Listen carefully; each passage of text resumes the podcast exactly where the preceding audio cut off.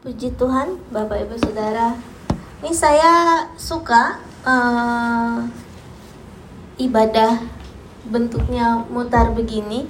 Kalau saya yang nyanyi ya di situ. Tapi kalau giran khotbah saya bingung saya mau ngadep mana nih.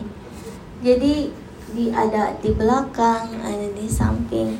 Ya, tapi um, saya tanya beberapa orang dari minggu lalu suka mana? Suka yang bulat begini. Pak bu. Ya ya udahlah gitu kan. Saya harus pasrahkan ya.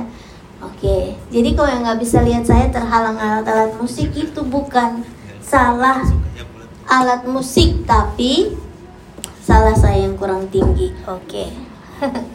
Baik firman Tuhan. Uh, hari ini minggu ini bicara tentang fungsi Roh Kudus bagi pertumbuhan jemaat. Fungsi Roh Kudus bagi pertumbuhan jemaat ya. Uh, kita sudah berdoa 10 hari untuk kepenuhan Roh Kudus dan saya lihat banyak yang sudah uh, terima kepenuhan Roh Kudus. Uh, sudah mulai berbahasa-bahasa yang baru, saya bersuka cita melihatnya. Apalagi Bapa di sorga, amin.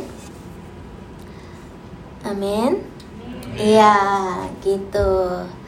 Uh, kita buka kitab kita Yohanes 14 ayat 26.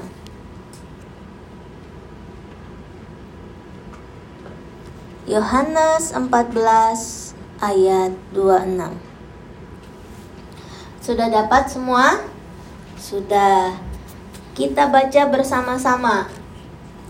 Satu, dua, Yohanes 14 ayat 26. Udah dapat ya? Kita baca. Satu, dua, tiga. Tetapi ya.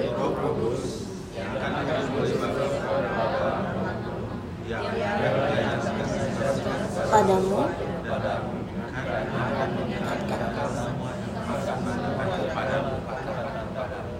Amin ya. Jadi berlomba-lomba bacanya. Ada yang duluan, ada yang belakangan.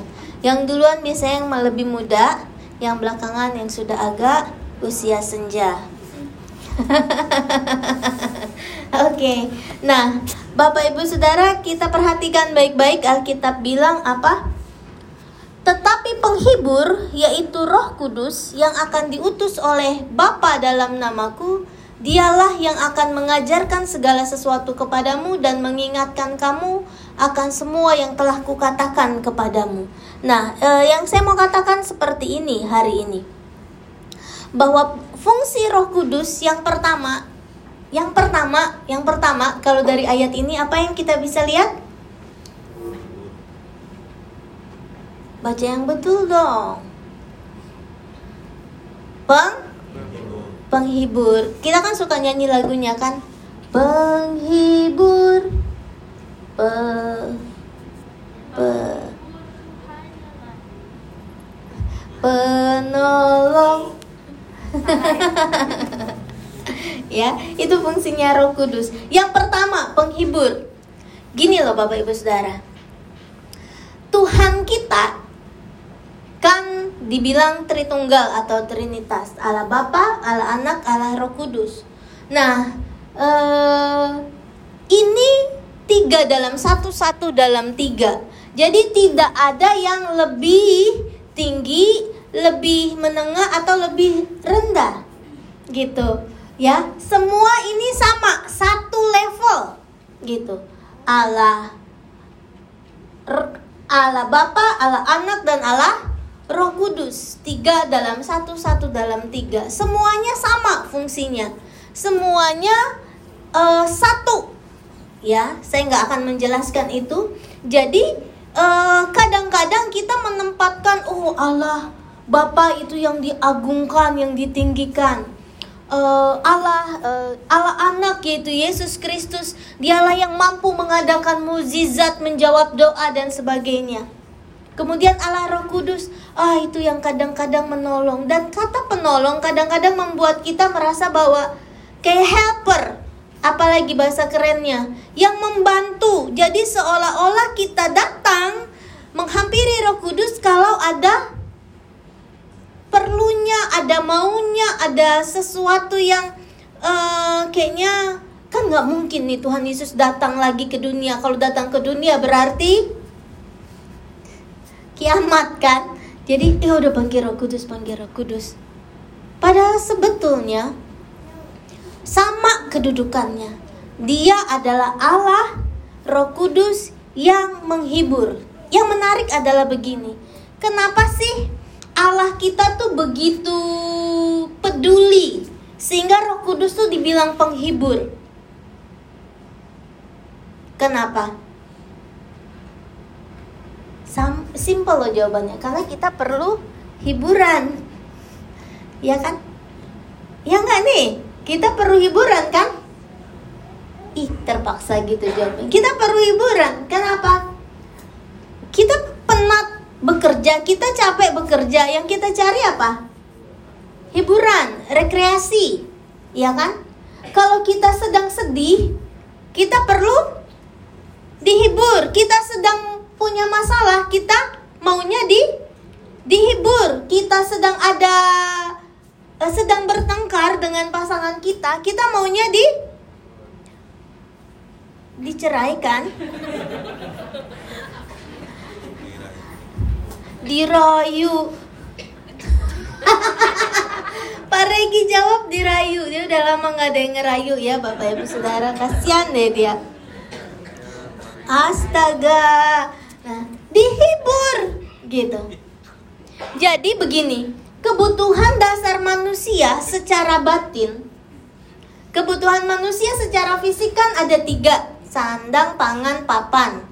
Perlu makan, perlu tempat berteduh. Eh salah, perlu pakaian, perlu makanan.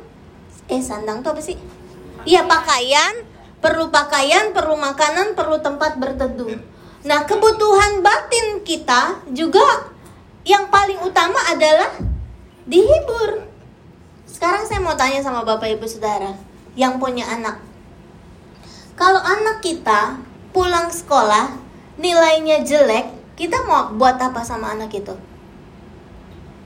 Ayo jujur. Ayo jujur, mau buat apa? Bodoh banget sih lo anak siapa sih lo gitu. Bodoh banget ini aja nggak tahu gitu kan. Kau udah diajarin nih bodoh banget gitu. Padahal anak itu datang dengan membawa nilai yang buruk dalam kondisi apa? Bahagia? Sedih Gak ada loh anak yang bahagia. Hey mami hari ini nilaiku kira-kira empat lah gitu ya. Ya kalau dikatakan ya I atau D. Oke okay, mami kan gak gitu gitu Dia datang kepada orang tuanya Kepada maminya Kepada dedinya Dan dia bilang Nilaiku empat puluh Dia datang dengan ketakutan dan orang tua yang baik akan bilang apa? Bilang apa? Coba lagi, mau tirai sebelah kiri atau tirai sebelah kanan? Coba lagi. Atau kita mau bilang apa?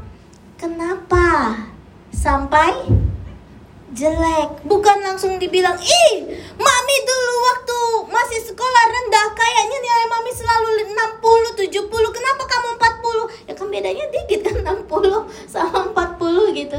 Ya berarti kan mengalir darah kebodohan itu kepada anaknya. Terus kita mau marahin.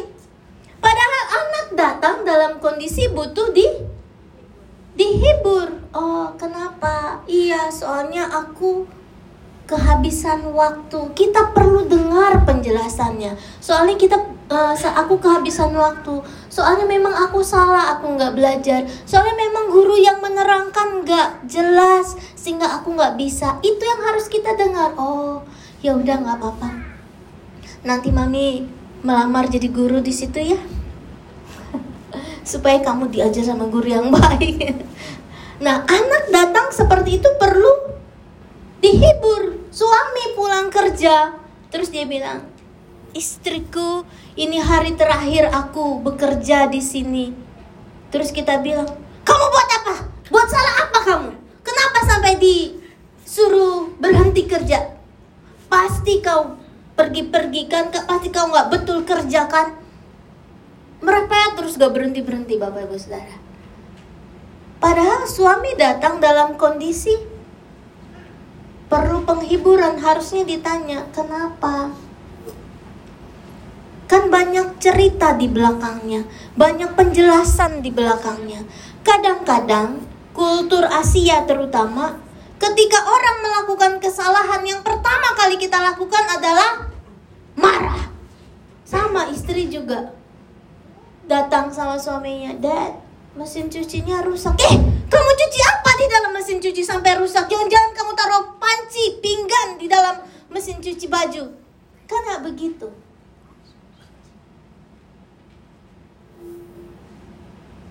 Padahal itu mesin cuci dibelinya juga second Sudah 10 tahun yang lalu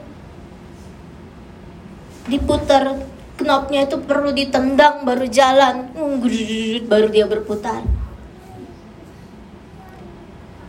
Kultur Asia di Indonesia, Malaysia, kadang seringnya ketika orang datang mengatakan kelemahannya, mengatakan masalahnya, mengatakan kegagalannya. Reaksi pertama adalah marah. Nah, hari ini kita belajar bahwa Roh Kudus fungsi yang pertama adalah penghibur. Makanya, ya, Bapak, Ibu, kalau anaknya mengadu atau curhat, pertama-tama dihi hibur. Kalau pasangan kita curhat, dihi, dihibur. Karena kalau kita nggak mau dengar, dia akan curhat sama sama orang lain. Rasain loh bapak-bapak. Rasain ibu-ibu. Ibu-ibu nggak mau dengerin suaminya curhat, dia akan suaminya curhat sama yang lain. Kok yang lain laki-laki nggak apa-apa? Kok yang lainnya perempuan? Hancur, hancur hatiku, kan? Makanya perlu dihibur. Nah, Roh Kudus penghibur. Kenapa dibilang Roh Kudus ini penghibur? Karena dengar baik-baik karena orang tua kita kehadirannya sementara.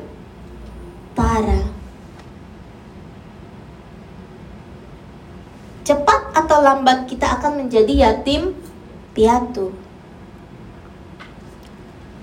Kehadiran pasangan kita pun sementara Sementara kalau enggak dia duluan dipanggil Tuhan, kita duluan dipanggil Tuhan. Sementara. Makanya perlu penghibur yang berasal dari Allah sendiri yaitu Allah Roh Kudus. Ketika keadaan kita sendiri, kadang-kadang kan kita punya pasangan tetapi kita merasa sendiri ya kan?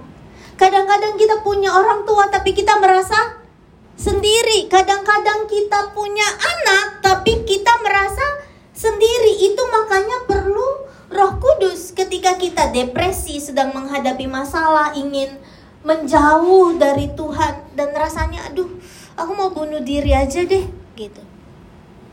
Bunuh diri kan sama lebih cepat ketemu Tuhan padahal kan menjauh dari Tuhan tapi dia cepat-cepat mendekat kepada Tuhan dengan cara bunuh diri terus masuk neraka lagi kan Nah, penghiburan dari Tuhan membuat kita bertumbuh dalam kede kedewasaan rohani. Gini loh Bapak Ibu Saudara. Pernah merasa kesulitan berbicara kepada pasangan? Nggak mau jawab lagi? Pernah kadang-kadang aku ngomong maksudnya A ditangkap B Regi langsung jauh, C katanya. Begitu jauhnya rentang hubunganmu dengan istri ya Regi. Ada kita ngomong A, malah yang dia tangkap lebih jauh lagi Z gitu. Dan kita ngerasa, kok aku kayaknya salah ya pilih suami. Terus ketika ada orang uh, konseling kepada uh, gembalanya, terus gembalanya kok sepertinya yang aku dapat adalah ya? Kok yang aku dapat adalah uh, disalah-salahin ya? Gitu. Semoga saya nggak begitu setiap orang ketika konseling ketika curhat ketika menceritakan masalahnya ingin yang pertama ingin apa? Ingin dihibur dulu kemudian diberi solusi. Tapi keseringan ketika kita konseling uh, curhat sama sahabat kita sama pasangan kita sama anak kita sama orang tua kita yang kita dapat adalah penghakiman atau kuat-kuatan derita. Cerita sama ibu gembala. Saya lagi ada masalah sama suami. Eh saya juga ada. Kamu masalahnya apa? Saya masalahnya suami tuh nggak ngerti. Kalau saya ajak ngomong oh, saya juga sama. Malah kadang saya minta beliin ayam dia beliin iga. Di saya minta beliin sop dia malah beliin nasi goreng. Problemnya aku lebih besar. Lah malah jadi lebih besar-besaran masalah. Terus ada bilang, aku dipecat dari tempat kerja. Sama, aku juga minggu lalu baru dipecat. Kamu udah dibayar gajinya? Udah. Kalau aku belum, ayo loh. Besar-besaran masalah. Padahal Atau ada yang lebih parah? Aku suamiku bilang, aku mau diceraikan. Oh, kamu buat salah Makanya jangan begitu. Kamu kurangi cerewet kamu. Kenapa sih terima aja suami apa adanya? Berapa gajinya terima? Kalau kamu kurang dari suamimu, ya udah cari kerjaan. Jangan begitu. Terus wanita ini menatap. Lah, kenapa aku mau dimintain tolong malah dicaci maki, disalahkan? Terus terus. Dia pulang dia bukan mengangkat kepala dia makin tunduk makin tunduk makin tunduk. Bunuh diri seperti Yudas di atas eh di atas di pohon. Saya bunuh diri di pohon toge. Nggak ada pohonnya ya itu cuma dari kacang hijau dikasih air ditutup di wrapping kasih bolong-bolong oh ini pelajaran. Waktu sekolah rendah waktu SD nah itu adalah kita mengerti manusia penghiburannya terbatas, orang tua penghiburannya terbatas, pasangan penghiburannya terbatas, makanya dikirimkanlah roh Roh Kudus, penghibur yang akan menolong kita.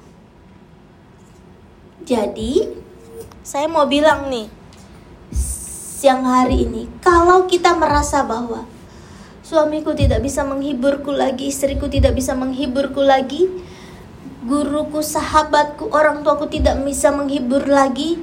Cari Allah Roh Kudus.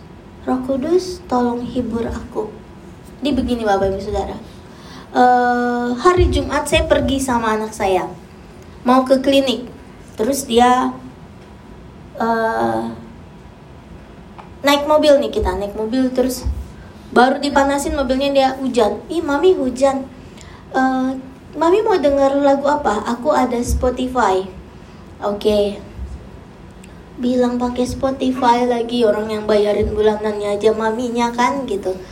Uh, kamu mau denger lagu set uh, kenapa set uh, kayaknya kamu lagi set oh oke. okay dia setel lagu yang sedih-sedih gitu saudara. Saya nggak ngerti lagi itu bahasa Inggris. Terus saya bilang kenapa sih nggak lagu Niji? Apa ada band gitu ya? Jangannya lagu apa? Nggak ngerti. Pokoknya musiknya sedih. Terus uh, kenapa kamu tanya gitu? I think kamu lagi sad. Oh oke. Okay. terus uh, kamu kenapa set uh, enggak enggak kenapa-napa. Dia kan su suka sok gitu kan kalau jadi ibu-ibu enggak lah masa aku set gitu kan. Nah saudara terus dia jalan nih dia bilang lagi aku suka hujan mami. Kalau sekolah dari sekolah aku pulang hujan jangan dijemput ya aku mau jalan hujan. Kenapa? Karena ya ada air mendung-mendung. Terus saya bilang iya kalau hujan kalau kita nangis kan nggak kelihatan ya Ken.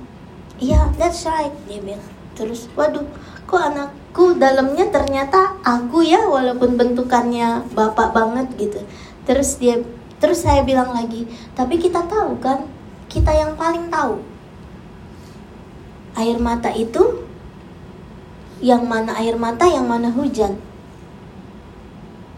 Aha, dia bilang. Aha. Terus, kalau yang hangat itu berarti air mata. Kalau yang dingin itu air hujan. Orang lain nggak lihat tapi kita kita tahu. Nah, itulah yang dilakukan Roh Kudus. Ketika kita datang kepada Tuhan di pagi hari dengan beban berat di dalam kehidupan kita dan kita bilang, "Allah Roh Kudus, aku tahu cuma Engkau yang bisa menghibur, aku tahu Engkau yang bisa menolong." Kemudian mengalir penghiburan, entah dari sekeliling kita, entah dari firman Tuhan yang kita baca, entah dari orang-orang yang kita temui di sepanjang hari itu. Itu pekerjaan Roh Kudus. Makanya kita harus dekat dengan Allah Roh Kudus karena pada saat kita bicara dengan sesama kita, dengan sekeliling kita, sering kali yang kita dapat adalah penghakiman. Karena itu firman Tuhan bilang hari ini. Allah Roh Kudus itu datang untuk menghibur. Kita ini anak Allah, amin. Kita anak Allah, amin. Yang amin kenceng regi lagi. Apakah Allah kita uh, bentukannya seperti regi ya mungkin yang kencang soalnya dia jadi uh, kalau kita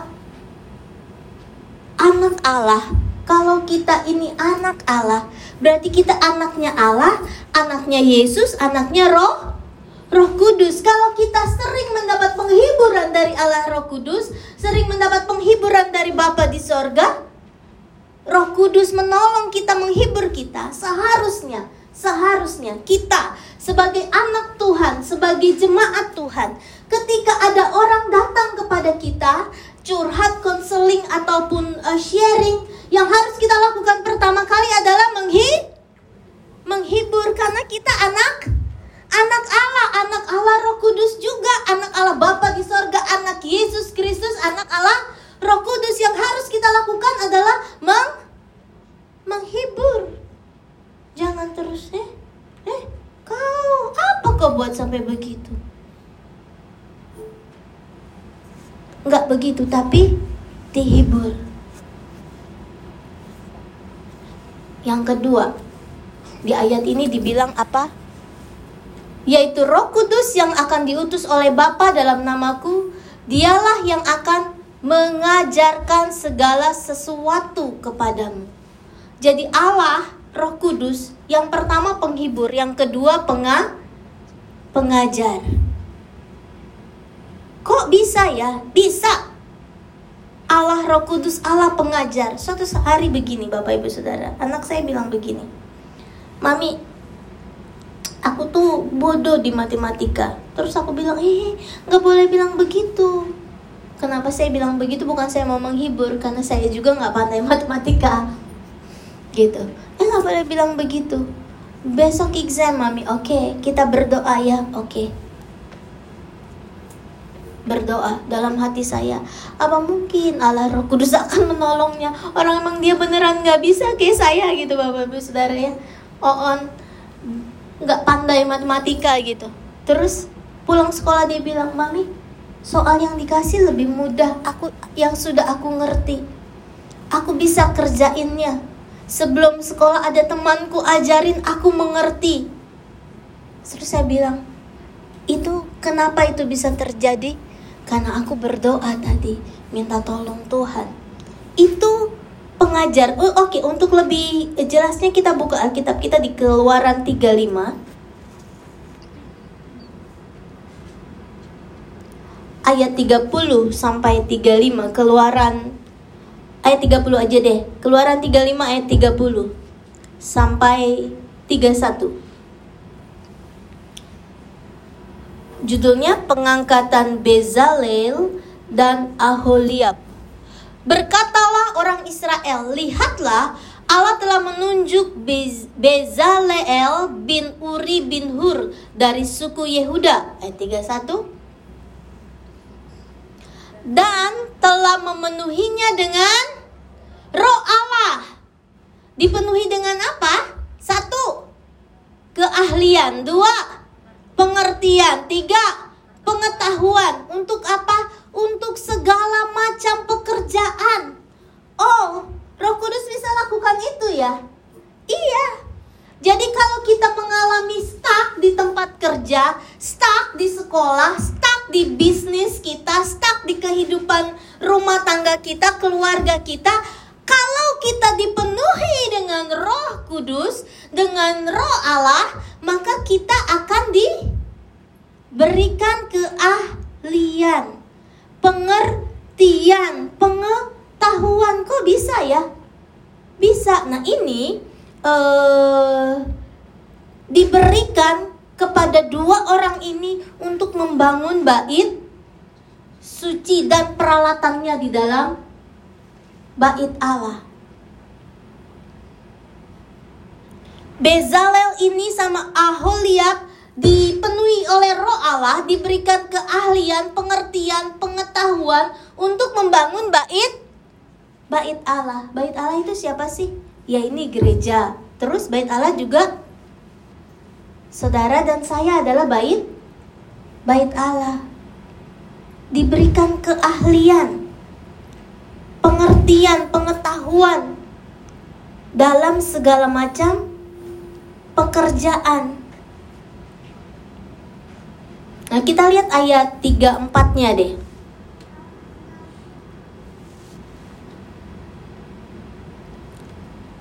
Dan Tuhan menanam dalam hatinya, hatinya siapa? Aholiab. Kepandaian untuk mengajar. Kalau dipenuhi Roh Kudus, tiba-tiba kita jadi pandai, bisa nggak? Bisa, karena ada Roh Kudus memenuhi kita. Kalau kita diajar, maka kita bisa bertumbuh dalam kedewasaan iman. Roh Kudus bisa mengerjakan keahlian. Saudara pernah gak sih ngalamin? Aku nggak bisa nih buka mm, mesin kereta, mesin mobil. Tiba-tiba, ah kayaknya ini nih nyambung nih ke sini nih. Itu siapa sih yang kasih tahu? Kadang-kadang kita bangga, oh saya cari-cari sendiri, saya tiba-tiba kayaknya feelingku, dia bilangnya feeling kan. Feelingku buka nih bagian ini saya buka, saya gosok-gosok, eh nyala gitu ya. Itu bukan feeling. Pekerjaan Roh Kudus kalau kita dekat dengan Roh Kudus. Dalam pekerjaan kadang-kadang orang bilang kamu bodoh ya pada saat kita dibilang bodoh di tempat kerja. Dulu saya kalau kerja di oh, bos saya tunjuk pakai kaki, kamu pindahin ini ke sana ya. Gitu pakai kaki bapak ibu saudara terus saya bilang oh ini pindah ke sana jadi ini nanti saya pindah ke sana juga ya gitu kan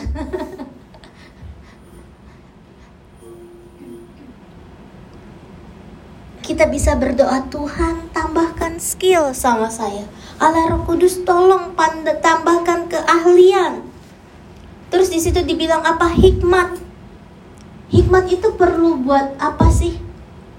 Ya di ayat yang 31 pengertian. Pengertian itu apa sih? Hikmat. Hikmat itu buat apa sih? Pada saat ada dua gadis menghadap kita sebagai laki-laki kita mau pilih yang mana ya? Yang A atau yang B perlu? Hikmat. Itu perlu hikmat pilih yang A pilih yang B ya datang dua pekerjaan Pilih yang A atau yang B ya, itu perlu hikmat dari Tuhan. Datang dua orang bertikai, saya mau membela yang A atau yang B ya. Ayo. Itu perlu hikmat pengertian dari Allah Roh Kudus. Kalau cuma pilih pasangan kita bisa bilang, oh ini cantik, ini kurang, ini kurang cantik tapi baik. Oh ya udah nggak dua-duanya gitu kan. Saya mau yang cantik dan baik. Tanpa dia lupa ngaca gitu. Dianya tuh kayak apa gitu ya. nah itu perlu hikmat. Kalau pekerjaan kita bisa lihat, ah udah Pekerjaannya susah tapi gajinya gede, udah ambil yang itu. Sesimpel itu. Tetapi kalau ada orang dua bertikai, suami istri bertikai, bu, uh, si suamiku. Uh, uh, uh. Kalau perempuan kan kebanyakan nangisnya daripada ceritanya. Laki-laki, hmm? si, si, bu, bu, si, si, gitu. Terus saya bingung nih, saya mau berpihak pada yang mana? Itulah perlu hik hikmat. Itulah perlu pengertian yang dari Allah, Roh Kudus yang bisa melihat, memberikan hikmat kepada kita seperti yang diberikan kepada Salomo ketika ada seorang ibu yang bilang ini anakku, ini anakku. Padahal salah satunya anaknya sudah mati. Perlu hikmat dari Tuhan. Terus begini, di situ dibilang juga pengetahuan. Siapa yang pernah kendarai mobil manual? Yang wanita dan yang laki-laki? Ah, nggak ada yang angkat tangan. Oke. Okay. Jadi kalau manual, terus kita ada di jalanan menanjak, tahu ya, menanjak ya. Terus ada macet berhenti, nggak usah susah-susah deh di depan McDonald dari ala Hatterton Road uh, Aldi kan ketika tanjakan gitu terus lampu merah kalau pakai mobil otomatis tinggal injak aja rem kan oke nanti mau jalan angkat gas gitu kan tapi kalau pakai manual apa yang harus dilakukan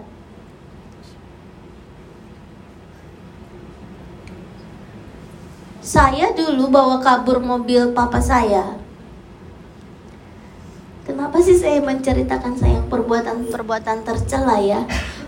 Saya bawa dan manual. Wah, terus astaga macet di tanjak. Tanjakannya nggak nggak kayak Hatterton situ depan McD lebih tinggi lagi. Oh Tuhan Yesus tolong bagaimana gitu ya. Mobil di depan agak naik sedikit jalan, saya langsung taruh setengah injak gas, wung, gitu kan. Itu dari mana sih? skill itu, pengetahuan itu. Oh Tuhan, saya bilang sama Bapak Ibu sekarang, Tuhan ini kalau mundur mobil ini nabrak ke belakang, habislah nyawa saya di depan papa saya. Aduh Tuhan, kalau mundur gubruk terus saya tengok ke belakang, mobilnya bagus, mobil papa saya itu kijang, oh, udah tua banget gitu ya Toyota, Toyota. Kita nggak sih kijang? Toyota zaman dulu tuh yang ong ong ong gitu. Di belakangnya mobil bagus Tuhan. Kalau ini mundur selesai hidupku. Kalau mobil ayah saya yang rusak gampang rusak sorry gitu. Tapi kalau mobil belakang lebih bagus. The end. Bisa-bisa nggak lanjut sekolah nih. Jadi di situ saya bilang akhirnya saat lagi ngantri itu saya injak rem uh, giginya apa itu persnelingnya kosong terus saya bilang Tuhan ya saya salah. Saya bawa kabur mobil ini karena baru pertama kali dapat license kan rasanya pengen bawa mobil ke mana-mana gitu. Oke Tuhan ampuni saya. Sekarang saya harus ngapain? Tiba-tiba datanglah ilham ya. Kalau di depan udah jalan 2 meter kamu angkat kopling cepat-cepat kemudian kamu gas kuat-kuat ngong gitu. Itu dari mana? Karena memang belum pernah diajarin. Biasa selama ini jalannya lurus, lurus, rata aja. Tiba-tiba karena baru dapat license pertama kali, ah, oke. Okay. Tengok-tengok orang tua nggak ada, ambil kuncinya, ambil STNK. Wah, rasanya uh paling hebat karena sudah punya license. Wah pergi ke mana-mana ke rumah teman Mau kasih tahu saya sudah bisa driving Ternyata rumahnya naik-naik ke puncak gunung Itu dari mana? Dari Roh Kudus. Roh Kudus itu uh, dibilang segala macam pekerjaan. Tuhan yang kasih keahlian, Tuhan yang kasih hikmat, Tuhan yang kasih pengetahuan untuk melakukan segala macam pekerjaan. Jadi artinya apa? Selama Roh Kudus ada di dalam kehidupan kita, kita dipimpin oleh Roh Kudus, jangan takut mencoba hal-hal yang yang baru. Kadang-kadang kita mau pekerjaan yang lama aja yang saya sudah saya kuasai, di tempat lama aja yang saya sudah tahu.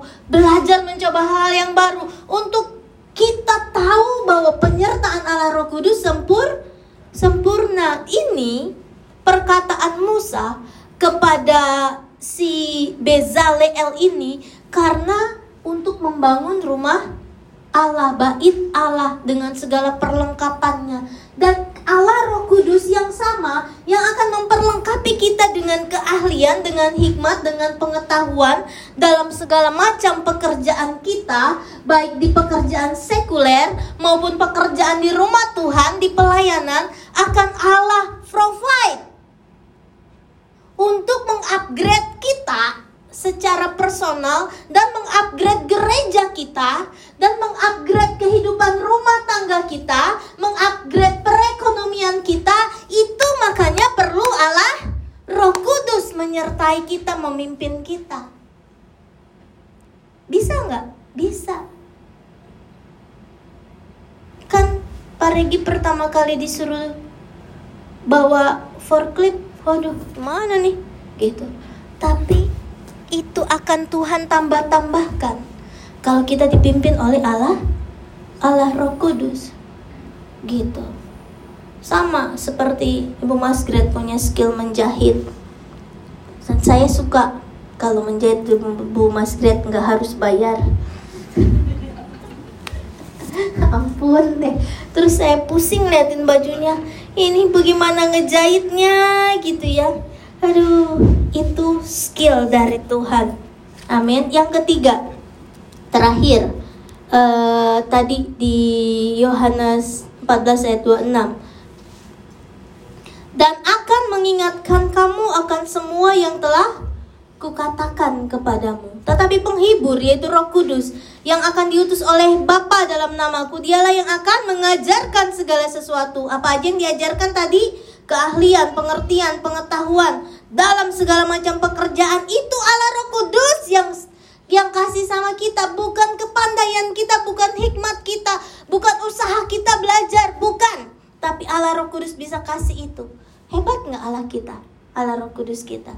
Terus di situ dibilang dan akan mengingatkan kamu akan semua yang telah kukatakan kepadamu. Dia penghibur, pengajar, and pengingat. Sometimes pada saat kita ada di level paling rendah di kehidupan kita, nggak ada satupun ayat firman Tuhan yang kita ingat. Nggak ada satu lagu pun yang kita ingat. Lagu pujian penyembahan yang kita ingat. Aduh, apa ya yang bisa menguatkanku? Yang terdengar adalah lagu-lagu dunia Enggak, saya nggak mau nyanyi lagu dunia. Katanya nggak boleh. Pendeta kok khotbah nyanyi lagu dunia.